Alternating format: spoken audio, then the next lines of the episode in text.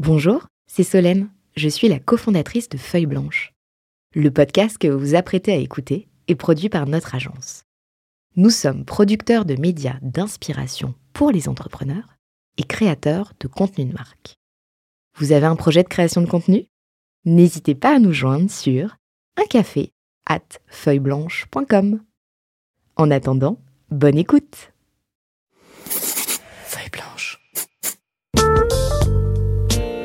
40 nuances de Next. Le Next 40, comme vous ne l'avez jamais entendu, animé par Olivier Mathieu et Thomas Benzazan. Qui est Tanguy Touffu, qui est l'entrepreneur derrière Descartes Underwriting? On part euh, dans la seconde partie de ton épisode 40 nuances de Next. Est-ce que ça va toujours en... Ouais, on, est la mi-temps, là on vient de passer la mi-temps. Ça va toujours. Après, les questions personnelles sont peut-être les plus difficiles. Ouais. On, a- on attend le, le vrai match. Euh, avant qu'on passe au perso, et puis on remettra sûrement un peu de pro dedans, mais euh, est-ce qu'il y a quelque chose que tu n'as pas dit sur l'entreprise et euh, tu peux le dire maintenant ou, ou te taire à jamais jusqu'à notre prochaine interview? À chaque fois que j'ai l'occasion, euh, je la saisis. C'est euh, sur le recrutement. Donc, on a évidemment des ambitions de recrutement euh, extrêmement fortes. Euh, on choisit euh, des gens du monde entier. Donc, on est quand même capable d'offrir une un contexte de travail qui est formidable, vraiment global. Euh, mais il faut il faut trouver ensuite les, les talents. Donc, si vous êtes intéressé par des sujets mathématiques et climatiques, euh, vous savez où nous trouver. Donc globalement, profil ingénieur. Profil ingénieur, ça peut être profil actuaire aussi dans, dans l'assurance, statisticien. Euh, des DevOps et software engineers, ça c'est évidemment tout le monde se les arrache aujourd'hui. euh, c'est une guerre euh, totale sur ce genre de profil. Mais on peut pas faire de tech si on n'a pas effectivement des software engineers, des DevOps, des, des data scientists. C'est essentiel. C'est quoi un bon ingénieur? Parce qu'on parle des super boîtes dans lesquelles aller et puis on, se pousse un peu du col pour être la, plus sexy, pour recruter les plus beaux talents, mais c'est quoi le super dev, le super euh, le super ingé?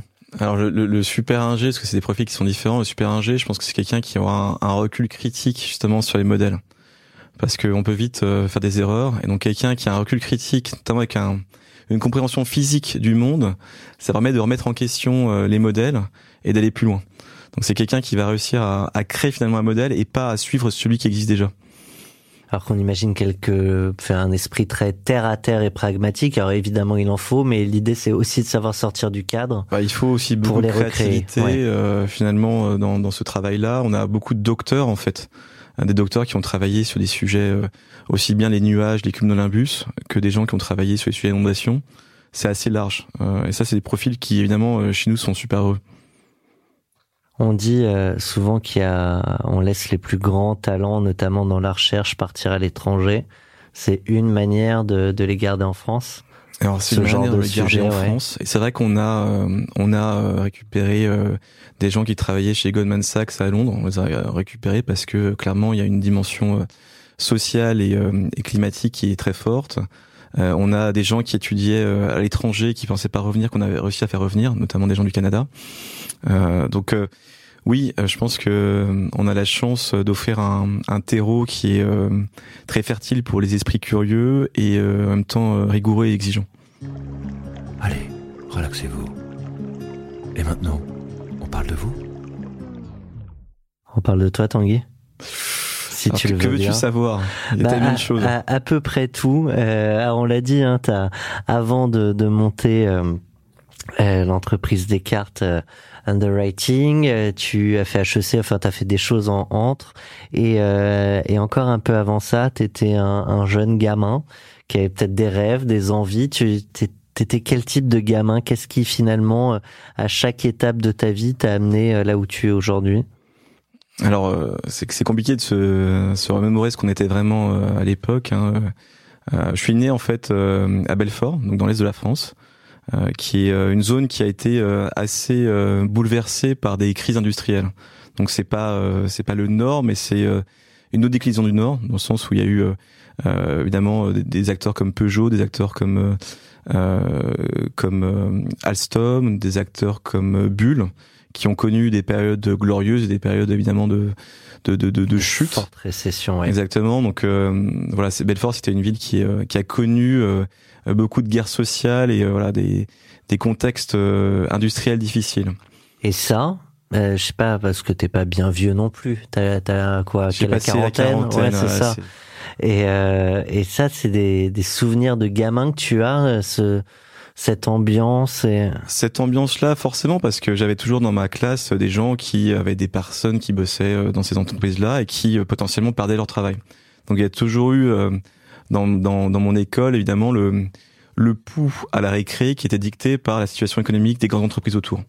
Et évidemment, il y a eu des fermetures qui se sont succédées, donc c'est quelque chose sans doute qui m'a marqué un peu dans mon enfance. Et il y a, y a quelque chose en- entre euh, les gamins des enfants euh, qui bossent dans ces usines et, les autres, où finalement on est euh, tous copains et juste on, partage. On est tous copains et on est tous solidaires parce que si l'usine va mal à côté, ben on sait que derrière c'est tout le monde qui va mal. C'est tout l'écosystème. Donc euh, moi mon père était vétérinaire, c'est sûr que ben, euh, les, les gens qui avaient des animaux mais qui avaient plus de revenus, ben, c'est sûr qu'ils ne pourraient pas les euh, les, Les euh, soigner. Donc euh, clairement il y avait une, une chaîne économique qui dépendait aussi des grandes entreprises de la région. Est-ce que, alors là pour le coup, je pense après coup, mais euh, ce, ce regard aussi sur euh, la notion de précarité, de, de chômage, ça, ça change du coup l'entrepreneur que que tu es ou que tu penses être euh, aujourd'hui? Je pense que ça façonne euh, une vision de société qui est euh, qui est historique. C'est-à-dire qu'il y a des cycles. Il y a des moments où ça va bien, des moments où ça va mal. Il y a des moments de lucidité à garder pendant les euphories. Et inversement, dans les moments de, de coups de blues, Avoir un certain sang-froid ou ouais, a- il y a un stoïcisme. rebond qui va arriver. Donc je pense que c'est c'est des régions qui ont effectivement réussi à faire face en innovant plus ou moins facilement, avec plus ou moins d'aide de l'État ou d'entrepreneurs. Donc c'est, je pense, que ça donne une, une perspective euh, Très de combativité et de combativité. En disant bon bah ok aujourd'hui ça va bien, mais attends prépare-toi à demain parce que demain ça va ça va dérailler. Cette notion d'après la pluie vient le beau temps dans tous Et les inversement. cas. Ouais. Après le beau temps, bah sache qu'il y aura un orage, donc il faut euh, il faut être prêt. Et ça, du coup, c'est quelque chose qui est très valable aussi dans ton regard sur ta vie même perso? Bah, c'est c'est certain que euh, oui, on a on est dans un monde qui euh, qui est extrêmement anxiogène. On a souvent un regard sur les années 80 ou 70 qui, qui ont connu euh, euh, des, des chocs. Hein. Le SIDA a été un choc monstrueux dans les années 80. Ou est-ce qu'on fantasme pas aussi le fait que parfois c'était mieux avant On fantasme, c'est Ouais. certain, mais il n'y avait pas une sorte d'épée de Damoclès avec le climat qui est quelque chose où on se dit quand même bon, comment on va s'en sortir? Il y avait, euh, je me rappelle très bien de la couche d'ozone, qui était un sujet euh, pour les gamins comme moi qui Mais était vrai. extrêmement clé, qu'on a en partie résorbé. Là, on est sur un sujet qui est quand même beaucoup plus complexe. Euh, où euh, on se rend compte que c'est pas juste en arrêtant euh, d'utiliser certains aérosols qu'on va y arriver, mais carrément en changeant complètement euh, la société. Donc c'est c'est vrai que c'est quand même euh, anxiogène. On est dans un climat, on va dire, de, de, de populisme qui est montant dans beaucoup de, de démocratie. Donc voilà, on est dans un, dans un monde anxiogène, mais euh, ce recul historique et puis voilà, avoir été dans un, un environnement où on a en- enchaîné des crises industrielles, ça permet encore une fois de relativiser. Est-ce que la science, euh, déjà, est-ce que tu te considères comme un homme de science ou proche des sciences? Non, malheureusement, j'aimerais bien être un homme de science. Hein. Je- J'ai pas le, j'ai pas le cerveau pour, donc là, faut, faut rester très humble. En revanche, j'ai une admiration pour les scientifiques, et pour moi, c'est euh, un peu les branches auxquelles on peut se rattacher, à s'accrocher, pardon. Donc c'est important d'avoir toujours, euh, évidemment, euh, quand on est perdu, euh, de trouver des boussoles. Et je pense qu'évidemment, euh, on a appelé la boîte Descartes parce que Descartes est une boussole scientifique où, euh, quand on comprend pas quelque chose, ben, on va utiliser un processus hypothético-déductif qui va faire qu'on se sent bien à la fin du processus. Donc euh, la, la science est la réponse aux risques climatiques, aux risques... tu parlais de populisme, donc aux risques populistes. Ah, c'est sûr que, euh, enfin, on, on doit muscler encore l'éducation scientifique euh, de, de nos enfants pour euh, s'assurer qu'ils tombent pas dans des dans des pièges euh, de facilité. Euh, voilà, ça c'est ça me paraît essentiel. Du coup, je reviens au gamin que que que t'étais, on l'a tous été. Euh, Est-ce qu'il y a des des sortes de mantras familiaux qui qui te sont restés, qui ont, guidé ta vie et qui ont participé euh, encore une fois à, à devenir l'homme puis l'entrepreneur que tu es aujourd'hui? Alors c'est c'est toujours compliqué d'avoir des, des repères familiaux. Je pense que celui euh, que j'ai eu sans le connaître, c'était euh, un de mes grands-pères qui est mort en fait euh, dans un accident de d'avion pendant la deuxième guerre mondiale, qui était pilote en fait de chasse euh, et qui effectivement était parti en Afrique euh, avec l'armée en fait pour euh, Enfin, il est mort au Maroc, mais ma mère était née en fait au Sénégal. Donc c'est quelqu'un qui a eu le courage en fait de quitter le pays, de, quitter son pays avec son épouse enceinte pour justement défendre en fait sa patrie. Donc c'est un, repère que voilà que j'ai pas connu, que forcément on idéalise, mais c'est quelqu'un qui dans un monde où on a été parfois faible, parfois lâche, c'est une bouée dans mon environnement. Je me dis bon, ah, il y a quand même un mec, il est mort dans son dans sa carlingue, il avait, euh, euh, il, en fait, il était pilote à ce moment-là pour entraîner des nouveaux pilotes dans des avions qui étaient des avions euh, souvent en mauvais état.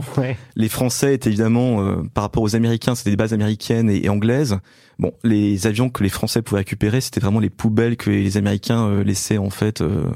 voilà, donc et il fallait que jour et nuit, dans son carnet de, de vol, on voyait qu'à la fin, il, il, il, était quasiment 20 euh, heures sur 24, y compris la nuit, en formation euh, des futurs pilotes qui pourraient reprendre la conquête de l'Europe. Donc oui, je ne l'ai pas connu, mais c'est quelqu'un qui avait euh, clairement un certain calibre. On se rend pas toujours compte de des traces qu'on laisse derrière soi euh, sur les générations d'après, même quand on les côtoie, euh, et a fortiori quand, quand on les a pas euh, connus. Euh, je sais pas si tu as des enfants, mais je crois que tu as, as, des neveux et nièces. J'ai deux, j'ai deux filles, effectivement, 8 et 10 ans. Et, et la question de, de ce que tu souhaites leur laisser euh, et encore une fois, je parle pas d'une maison euh, ou euh, d'une guitare personnelle, par exemple, mais, plutôt dans, la vision de ce que doit être la vie et, de la manière de, la vivre. Alors, il y a énormément de choses hein, que j'aimerais leur, léguer. Je pense que un des sujets qui qui pas forcément aujourd'hui bien traité dans la French Tech, c'est le poids des femmes en fait dans les décideurs. Et euh, ayant deux filles, euh, évidemment, je sais de comprendre pourquoi dans le Next 40 aujourd'hui, il n'y a pas une femme. Bon, et donc ça, c'est quelque chose, j'aimerais au moins que... Sur, sur la récente promo. Sur la récente promotion. déjà, avant, il n'y en avait pas beaucoup, c'est pour ça qu'on a fait 40 nuances de système, mais, mais là, effectivement, il n'y en a pas une. Donc ça, évidemment, euh, j'aimerais que, que mes filles euh, craquent ça, il faut que je réfléchisse à comment leur faire craquer ce sujet-là. C'est ma question d'après. Ah, bah tu vois, j'ai anticipé, je te connais maintenant après, après tout ce temps-là, euh, j'anticipe. T'as as des pistes? Alors les pistes, euh, j'ai euh, j'ai en fait à mon à mon board, j'ai euh, Gaël Olivier qui est un des directeurs généraux délégués de Société Générale, qui est évidemment une, une figure en fait des femmes dirigeantes, qui était mon ancienne chef en fait par le passé que j'utilise aussi comme comme coach pour des femmes dans mon réseau. Euh, parce que avoir des repères masculins, ça ça fonctionne pas, je pense. Et après, euh, il n'y a pas que. Ça suffit pas euh, ça suffit pas. En tout cas on va pas que ça enfin c'est c'est sinon ça ça, ça, irait pas de sujet on va déjà le problème. Donc euh, non je pense que voilà. Et puis après euh, donc le premier sujet c'est les modèles. je pense que c'est bah, c'est plus facile quand on a des modèles là ce que j'avais acheté par exemple à mes filles c'est un calendrier qui reprenait chaque jour une femme scientifique. euh, et, euh, et, donc chaque jour, quand on se levait, ben, mes filles euh, sont, enfin, tournent la page et apprennent une scientifique japonaise, péruvienne, etc. Mais on voit bien que dans l'histoire, les femmes ont été oubliées. Et donc, réussir à, faire ressortir des figures féminines, ça permettra, à mon avis, de rééquilibrer. Bon, ça, c'est encore une fois, c'est un exemple parmi beaucoup d'autres, mais mais je pense que la place des femmes a été effacée. Bien sûr. Et euh, voilà, et, euh, je pense que c'est euh, quand tu m'as parlé de figure familiale, tu vois, j'ai utilisé une figure masculine. Euh, j'ai pas utilisé une figure féminine et euh, voilà je. Mais c'est pas ta faute, mais peut-être qu'on n'a pas compté suffisamment les, les, exploits ou le rôle euh, des des de, des ancêtres féminines de, je, de nos familles parfois. Bah clairement, je pense que je commence effectivement, j'ai passé la quarantaine, donc je me considère vieux et je pense que dans la façon dont j'ai, dont on m'a appris en fait l'histoire ou ou les sciences, clairement, euh, la place des femmes n'était pas euh, celle euh, qu'elles méritaient. Il y a évidemment la, la question des, des, modèles et puis peut-être le sujet de pouvoir être presque, avec raison gardée, mais son propre modèle et donc celui de la, la confiance en soi. Alors c'est un sujet qui est qui est super difficile à, à, traiter parce que on tombe dans les clichés, on tombe on va dire dans des dans des idées préconçues, donc je je veux pas trop m'aventurer là-dedans, mais on, on, voit quand même que euh, il y a euh, le stéréotype du mal alpha euh, testostéroné qui connaît pas le sujet, qui va dire ah, c'est pas grave, je réponds, et puis euh, potentiellement d'autres Est-ce que c'est le même qui prenait de la viande?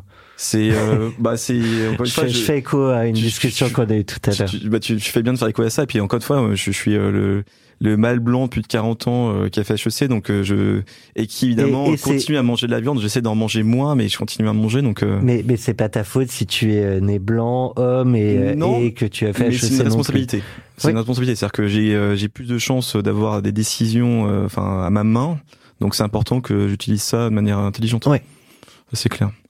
Et je pense que par rapport à la solution je pense que quelque chose que je que je que j'aimerais bien pousser c'est le fait que au niveau des fonds je pense que si les fonds doivent donner 50% de leur argent à des femmes fondatrices, je pense que ce sera euh, vraiment une, solution à, envisager. Euh, parce que si c'est plus facile pour certaines euh, fondatrices de lever de l'argent, et j'ai recommandé effectivement Mariam Ba, qui est une, entrepreneuse sénégalaise et, française qui travaille sur la micro-assurance en Afrique, qui a travaillé au Nigeria, euh, en Côte d'Ivoire, au Sénégal, qui est quelqu'un qui euh, met les mains dans le cambouis. Bon, si elle a des financements plus faciles que euh, que ce qu'elle pouvait avoir aujourd'hui, ben clairement ça a changé la donne. Et elle, c'est quelqu'un qui voilà fait des choses que peu de gens pourraient faire. Il y a, il y a un accès, enfin il y a un sujet pardon sur l'accès des femmes au, au, financement. Exactement, parce que la plupart des fonds c'est quand même des hommes et bah, c'est c'est pas pour rien là, ça, ça, commence à dater mais heureusement elles sont toujours là mais le, le collectif Sista de, qui s'est qui s'est créé aussi pour mm. ça pour euh, des fois même des des dissonances dans dans les questions qui pouvaient être posées aux entrepreneurs euh, féminines. Ah, c'est certain. Oui. Mm. Ça, je pense, c'est évidemment une excellente chose et euh, voilà, va falloir utiliser euh, pas mal de méthodes différentes pour améliorer la situation. S'inspirer. Respirer.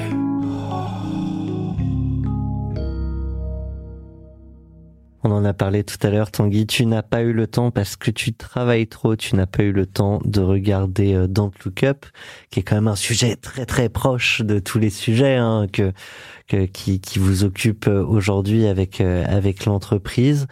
J'imagine quand même que tu trouves au moins un petit peu de temps pour toi. En tout cas, j'espère. Est-ce que c'est le cas? En fait, pas tant que ça.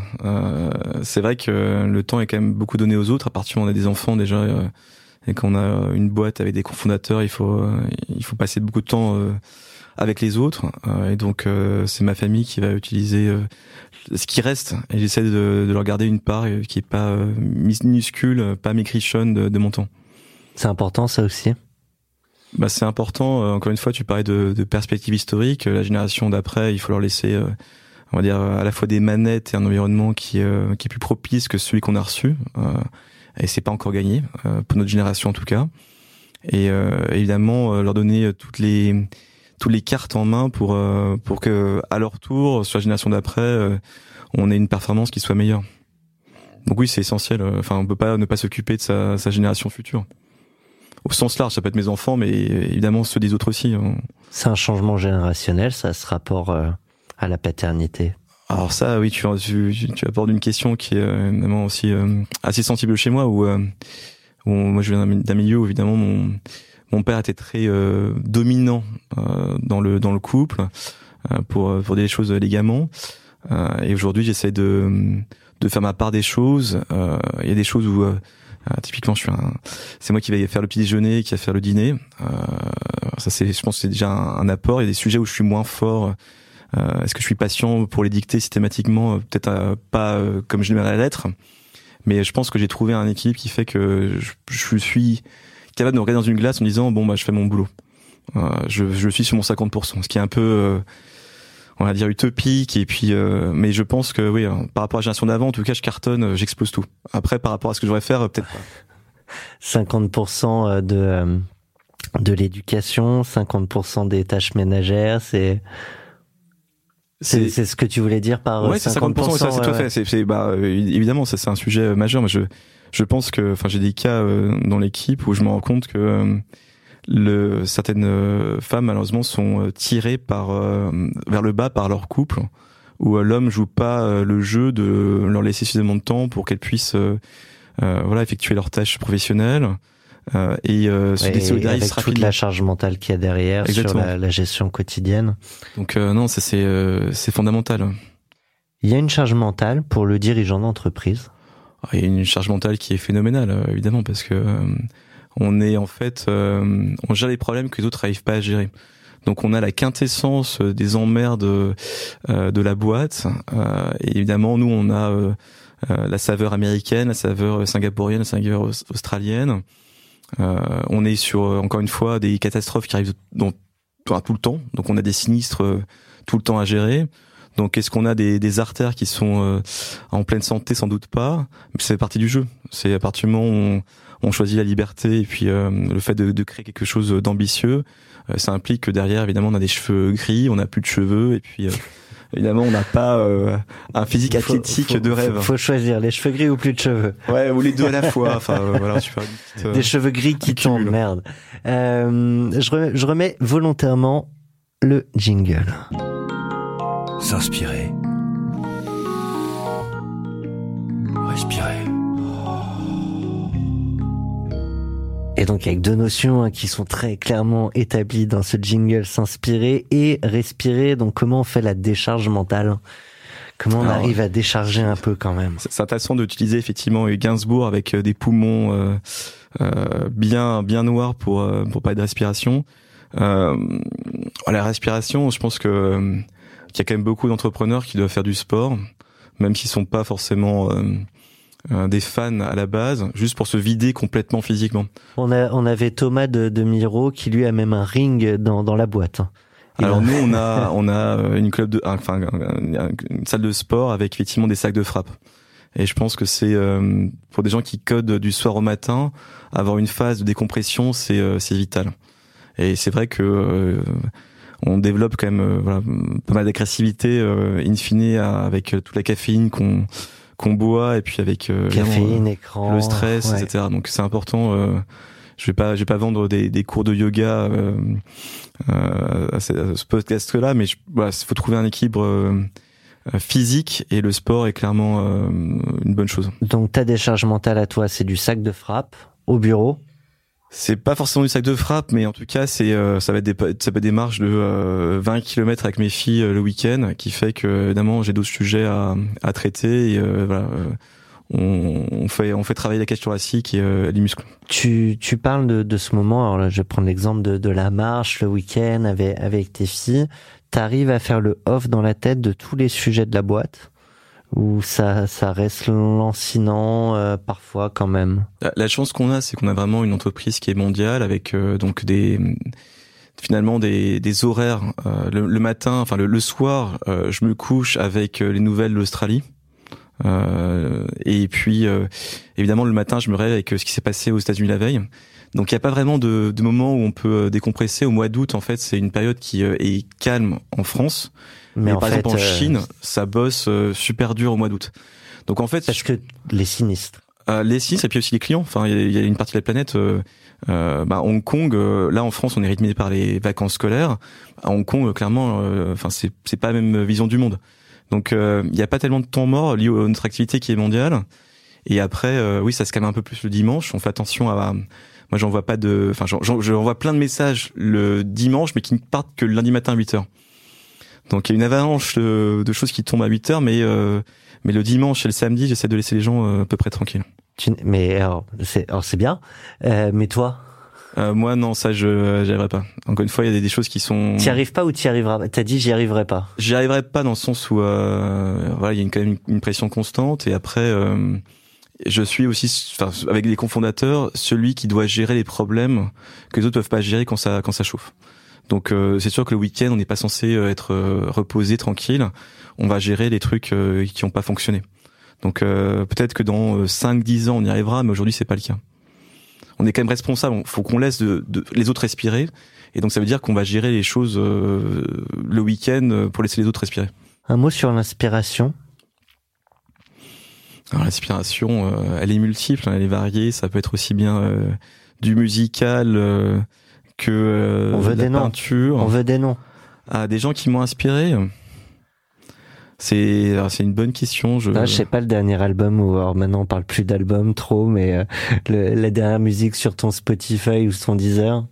Euh, je suis revenu. Euh, En fait, je, je, suis assez euh, communique à ce niveau-là. J'ai à la fois des choses des années 60, des 70, des années 80, euh, euh, des choses euh, très récentes. Euh, J'ai une sorte de de, de, de, de ragoût en fait euh, musical qui fait que il y a pas grand chose qui s'en qui s'en décroche mais j'ai euh, j'étais j'ai un grand frère qui a y a plus de 11 ans de différence avec moi qui m'a euh, plongé dans la new wave des années 80 quand j'étais tout petit qui fait que je suis très sensible euh, à, à cette nouvelle vague musicale. Euh, donc ouais euh, que ce soit les Cure ou, euh, ou ce genre de d'acteurs. Après euh, je pense que du Giorgio Moroder par exemple euh, Comment tu dis? Giorgio Moroder qui est, Giorgio Moro... Ah oui, Moroder. Moroder. qui est euh, qui est l'une figure dans l'électronique où euh, tu prends euh, Kraftwerk euh, pareil c'est des gens qui ont bah, euh, notamment euh, C'est lui qui a fait Chase, euh, Giorgio Moroder. exemple, Chase euh, et qui a été euh, repris aussi par euh, Daft Punk Ouais. c'est un des, des pères de la musique électronique même titre que Kraftwerk qui ont carrément créé en fait euh, un nouveau courant une nouvelle euh, une nouvelle façon de de produire la musique. On écoute. On the 24 track, which then was synced to the Moog modular. I knew that could be a sound of the future, but I didn't realize how much the impact would be. Pas une interview là. hein? Ouais, tu vas voir que ça va ouais, My partir, name là. is Giovanni Giorgio, but everybody calls me Giorgio. effectivement c'est euh, c'est du haut niveau c'est vraiment du haut niveau hein.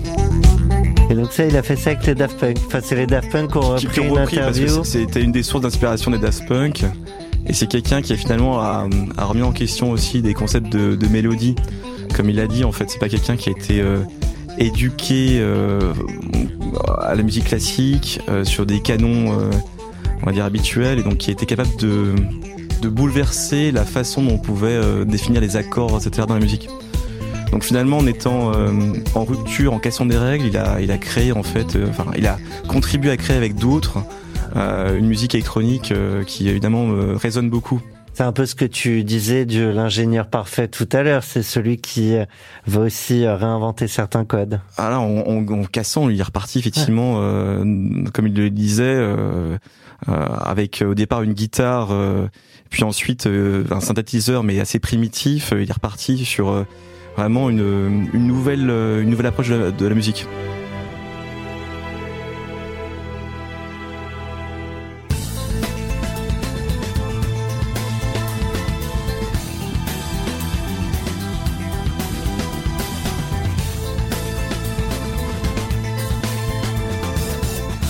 On a un podcast qui s'appelle Cash Out qui est dédié aux entrepreneurs qui ont fait un exit, qui se fait en musique.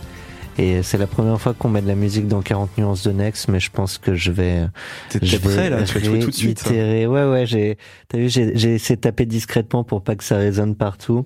Euh, mais super découverte. Et puis, bah, du coup, euh, t'a- t'avais l'air passionné. De, de ouais, de, de, de ce mec. Ah, des- et puis de, de cette idée de, de réinvention, de casser des codes. On, on voit bien que aussi dans notre euh, métier sur la tech, euh, on est euh, de plus en plus, euh, on va dire, mis en question par les machines, les algorithmes sur notre capacité analytique. Donc la créativité va jouer un rôle primordial dans la façon dont l'être humain va évoluer. Et donc euh, il y a voilà des, des, des gens qui sont capables de, enfin quand on crée un morceau de musique, on part d'une feuille blanche et comme on crée un roman, ça demande vraiment euh, un exercice euh, de, de, de, création qui est euh, extrêmement prenant et que on n'a pas forcément beaucoup fait euh, dans notre parcours éducatif. Mais je pense que c'est un peu l'avenir euh, de l'homme, de se projeter sur cette créativité-là. Parce qu'on n'arrivera pas à battre les machines, on le voit aussi bien aux échecs que sur, euh, sur euh, le jeu de Go, donc il faut qu'on ou même quand il s'agit d'aller euh, vérifier un sinistre. Exactement. À partir du moment où on est bien meilleur avec du satellite et de l'algorithme qu'avec l'être humain, euh, évidemment, il faut réussir à coder, mais euh, dans ce cas-là, c'est plutôt la créativité qui va nous différencier de la machine. Si on se pose une question existentielle euh, sur l'humanité. Hein. Est-ce qu'il n'y a pas une IA à un moment qui acceptera de gérer toutes les merdes que personne veut le gérer pour libérer l'entrepreneur de sa un- charge mentale? Bah, c'est aussi un peu ça, c'est que dans la tech, on veut aussi euh, libérer euh, l'homme de beaucoup de, de tâches ingrates. Euh, c'est pas forcément euh, évident dans certains secteurs, mais Et- euh, mais Et c'est je pose quand même la question euh, presque philosophique, mais est-ce qu'on le libère vraiment à le libérer de tout? Il y a clairement des des, des, des, des inventions, on va dire tech, qui qui créent en fait, enfin, qui, qui mettent des, des, chaînes au pied, hein, ça c'est certain. Enfin, on voit que les réseaux sociaux sont à la fois une une merveille dans la façon dont les gens peuvent interagir entre eux et en même temps, on voit bien qu'il y a des gens qui sont finalement un niveau d'addiction qui est pas qui est pas tenable euh, On parlait de Chine tout à l'heure pendant euh, l'entracte entre nos, nos deux euh, entre nos deux parties d'épisode et et de l'impact que ça peut avoir sur cette jeune génération qui qui veut parfois consommer des, des choses alors de pure fast fashion, des produits pas très quali qui viennent de l'autre bout de la planète, euh, et, et, parce que euh, les influenceurs derrière qui, qui les incitent aussi, et parce qu'on a envie de faire comme ceux qu'on admire. C'est, c'est, c'est le cas, mais tu prends l'exemple de la Chine où justement euh, la Chine a pris des mesures drastiques pour pas que leurs leurs enfants, leurs adolescents euh, puissent finalement passer beaucoup de temps sur ce genre de. Je parlais de Chine, pardon, pour la marque. Et puis là, toi, tu me parles de la Chine. sur leur capacité à dire finalement non. Euh, après, évidemment, on est sur un État qui, enfin, je vais pas rentrer dans les détails, mais qui est aussi contrôlé par WeChat, euh, euh, par des grands empires qui sont euh, évidemment aussi très proches de, l'État. Mais en tout cas, ils ont fait, ils ont pris des décisions assez radicales. radicales sur évidemment le, temps que les enfants peuvent passer devant les écrans, en responsabilisant les parents. Tout comme les grands patrons de la tech qui mettent leurs enfants dans des écoles sans écran. Tout à fait, ouais. ouais c'est, c'est ça, ça montre aussi qu'il y a une discipline à avoir et, euh, et donc là, euh, voilà, je pense qu'il y a un ou un brin de cynisme aussi. Et il y a aussi du cynisme, oui, c'est sûr. C'est si je produis quelque chose et je le donnerai pas à mes enfants, euh, ça, c'est plus que du cynisme là. Mm. C'est comment on fait du on, on, revient sur sur ton rôle de parent, mais pour pour aborder cette question sans être le, le vieux con qui qui dit c'est pas bien. Bah idéalement faut montrer l'exemple. Hein. Après est-ce que est-ce qu'on y arrive Et on euh, pas tant que ça. Ouais. Euh, non vu le temps que je mm. passe dans les écrans, euh, est-ce que je suis une bonne figure paternelle? Non clairement pas. après, Au moins sur ça peut-être. Au moins sur ça. on va pas se fouetter non plus. Non, après faut être aussi réaliste avec mm. ses, ses, limites. Non je pense qu'il y a un travail de de créer en fait un enfin d'expliquer. Euh, faut réussir à expliquer. Faut pas les infantiliser dans le sens où il faut leur expliquer un peu la façon de penser, la façon dont on peut avoir un recul critique sur son environnement remettre en question. Ça, c'est, je pense, c'est primordial. Wow. Normalement, tu as été prévenu euh, qu'il y aurait euh, quelques-unes des rubriques à, préparer. Et je ne sais pas si on t'a prévenu pour celle-ci, mais c'est la rubrique la claque. L'idée, c'est de revenir sur un moment euh, où tu as pris une claque perso, intellectuelle, entrepreneuriale, qui a été riche d'enseignements. Alors, j'ai, je l'ai pas préparé celle-là. je pense qu'au des claques, on a tout le temps faut trouver celle qui vraiment a, fait que les dents euh, du fond sont parties euh, avec euh, avec le coup. je, je pense que je pense que allez, une claque intéressante, c'est la rencontre avec mes cofondateurs, sachant que c'était pas encore des cofondateurs à l'époque. Mais finalement, euh, c'est des gens où je me suis dit, tiens, ces gens-là, ah, ils sont quand même, ils scotchent. Ils, ils, voient les choses différemment, ils voient des choses que je vois pas. Euh, ils sont vachement clairvoyants, bah, ils sont plus intelligents que moi. Euh, et finalement, euh, ma lucidité, c'est de dire, bah, ils sont vraiment plus forts que moi, donc faut que faut que je m'y accroche. Faut que je les garde. Effectivement, faut que je les garde. Faut que je mette mes petits ongles crochus euh, autour d'eux et puis que je les lâche pas. Je pense que c'était ouais, des rencontres comme ça, où on se dit, waouh la vache. C'est on, a, on fait souvent le parallèle de l'association du du mariage. Là, c'est gros coup de foudre intellectuel. Ah, c'est euh, c'est un gros coup de foudre dans le sens où euh, euh bah, typiquement l'un d'entre eux j'ai un entretien où euh, je changeais de job donc je, me suis dit bon je vais pas recruter quelqu'un pour mon successeur ça sert à rien j'y suis quand même allé je me suis dit quand même, il pense vachement bien, il structure bien sa pensée. Un, un, des un des cofondateurs aujourd'hui de la boîte, c'est un mec que tu avais eu pour le recruter dans la boîte que tu avais quitté. Ouais, tout à fait. C'est un mec quelqu'un que, que, que chez, chez AXA. Chez AXA, tout à fait. Ça, ouais. À l'époque, ben, comme je changeais de job, je, finalement je l'ai pas recruté parce que c'était pour mon successeur. Mais je me suis dit, euh, celui-là, il faut que j'arrive à le trouver, enfin le recruter un jour. Parce que vraiment, et, il et, j'ai réussi par la suite. Ça m'a pris un peu de temps et euh, quelques petits coups euh, au passage, mais voilà. Ah, avant même de, de, fonder la boîte. Avant même de fonder la boîte. Avant même de fonder. La... T'avais gardé le téléphone, le mail. Euh, oui, bah je l'ai recontacté. Il était parti sur un autre job entre temps parce que évidemment a il est priori les talents, ouais. mais j'ai réussi à trouver un job, on va dire quelque part où j'aurais, enfin je pouvais le récupérer par la suite, mettre un endroit où c'était plus facile de le récupérer. T'es un peu un joueur d'échecs? Il faut toujours penser à plusieurs coups à l'avance, ça c'est certain. Donc il faut réussir à, à anticiper. Ça me paraît évident. Après, euh, non, je suis pas, je suis pas euh, Kasparov malheureusement. Non, mais de toute façon, euh, on trouvera forcément une IA meilleure que toi, donc pourquoi Exactement. À la fin, si c'est l'algorithme qui, qui nous claque. Eh bien, euh, voilà pour la claque. Je te propose maintenant euh, une carte blanche complète sur le sujet de ton choix.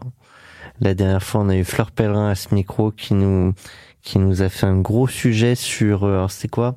J'allais dire sur le métaverse, mais non, là en l'occurrence, je crois que c'était Euphoria et que la claque, non, la claque c'était Euphoria et la carte blanche sur le métaverse.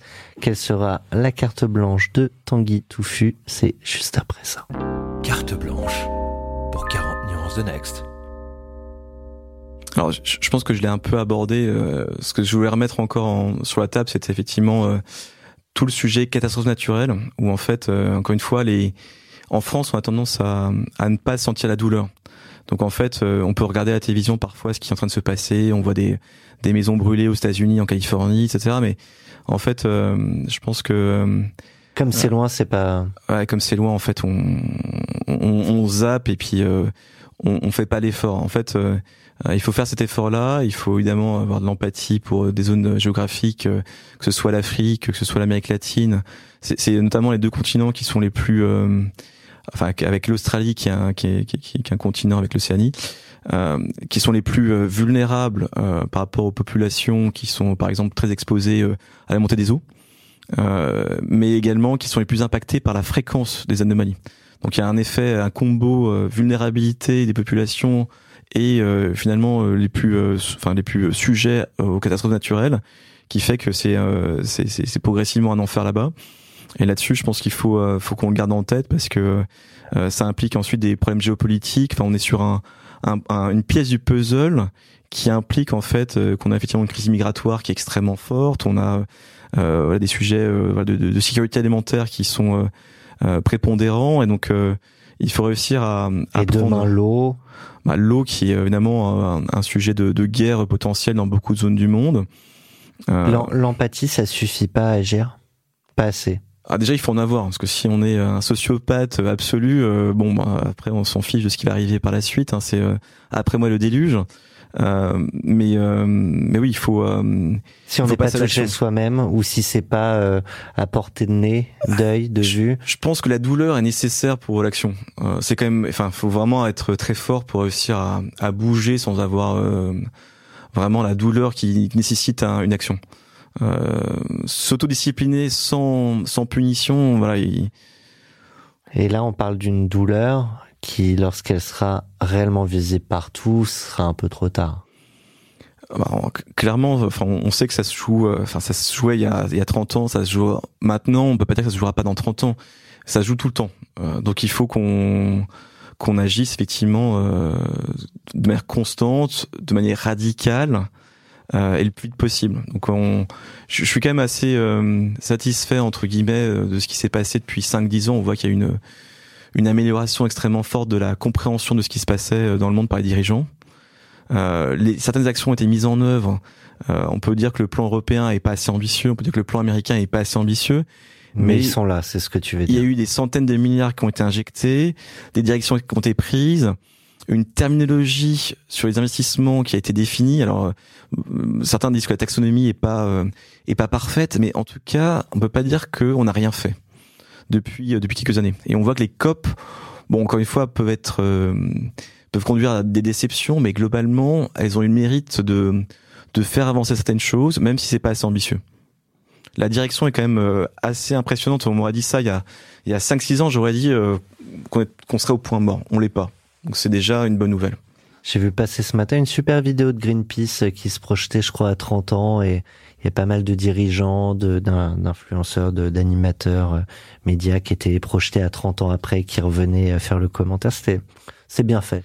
Donc, euh, carte blanche pour dire, bougez-vous avant d'être, euh, d'être dans la douleur. On doit tous, bah non en fait c'est, on doit tous, oui on va tous euh, agir et encore une fois il faut le faire de manière scientifique, mais mais évidemment on a on n'a pas le choix et encore une fois euh, je pense que les générations futures vont nous regarder avec un un regard qui sera euh, extrêmement dur. Je pense qu'on sera vraiment euh, la génération comme euh, comme on l'évoquait à la pause, qui est une génération qui savait et qui n'a rien fait. Je pense qu'on sera pas la génération qui n'a rien fait, mais la génération qui, par rapport à nos niveaux de compréhension du sujet, a pas fait grand chose. Et euh, voilà, c'est la trace qu'on laissera. On a, on a beaucoup de rancœur parfois pour les, euh, la génération des les, golden years. Euh, je pense que je pense que on oublie souvent que la génération future euh, aura une dent qui sera encore plus dure sur nous-mêmes. Je pense pas qu'on nous regarde positivement dans, dans 30 ou 40 ans. Je pense que ce sera avec du vitriol. C'est, c'est un peu ma conviction. Alors peut-être qu'on aura réussi à régler pas mal de sujets d'ici là, mais je pense qu'on sera, on sera mal vu par la génération future eh ben rendez-vous euh, dans, dans 30, 40 ans. Hein. Même, même dans 20 Là, t'auras peut-être encore un peu plus de cheveux gris ou plus de cheveux. Et, et, ce serait peut-être pas que parce que t'étais entrepreneur. Exactement. euh, écoute, passons à, à, un autre sujet euh, qu'on a évoqué tout à l'heure, euh, celui de plus de femmes dans l'entrepreneuriat. Euh, on en a parlé, encore trop peu de femmes aussi euh, au Next 40, notamment sur cette promo-là, mais en même temps c'est fait sur les levées de fonds, donc ça questionne plutôt les le fait qu'elles y accèdent plus facilement, plus rapidement. mais c'est aussi pour ça qu'on tenait à avoir cette rubrique Sista. et du coup, tu, tu vas nous annoncer sur ces quelques notes.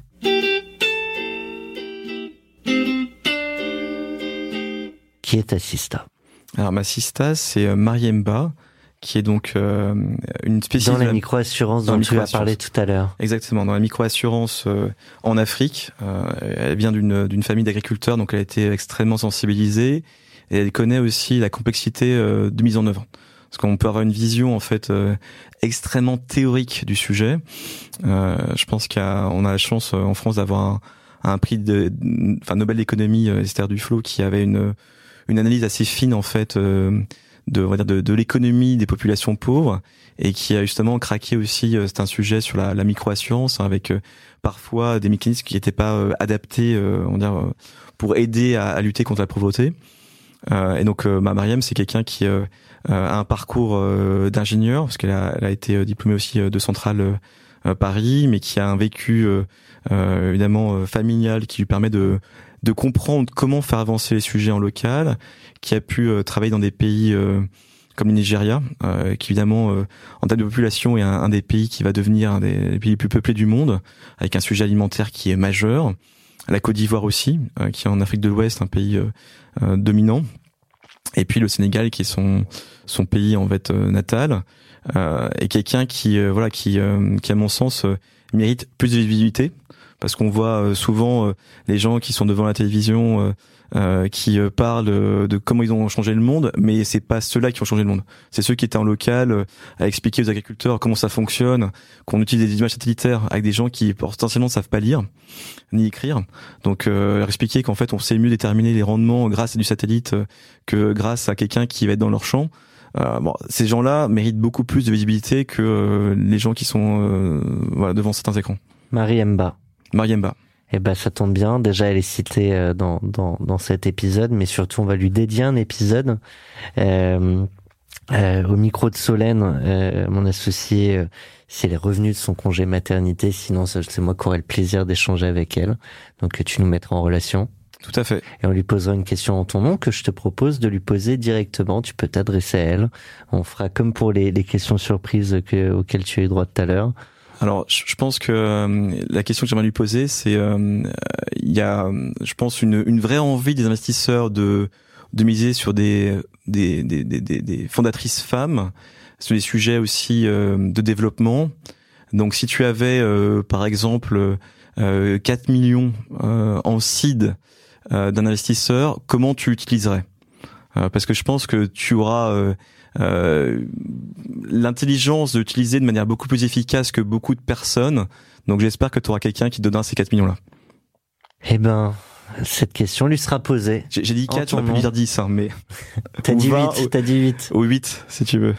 Écoute, euh, on comblera la différence. C'est comme tout à l'heure pour voilà, comme euh, comme pour ton rôle de président ici, on a à peu près tous les droits. Merci euh, beaucoup. C'est un vrai plaisir de découvrir euh, tout, tout, tout l'univers de, de, votre boîte et puis euh, ton univers plus personnel. C'était un bonheur d'échanger avec toi pendant, pendant ces deux heures. J'espère que, bah, de toute façon, si vous êtes encore là, c'est qu'a priori, vous avez apprécié aussi. Merci Tanguy. Merci Thomas. 40 nuances de Next. The Next 40, comme vous ne l'avez jamais entendu, animé par Olivier Mathieu et Thomas Benzazon.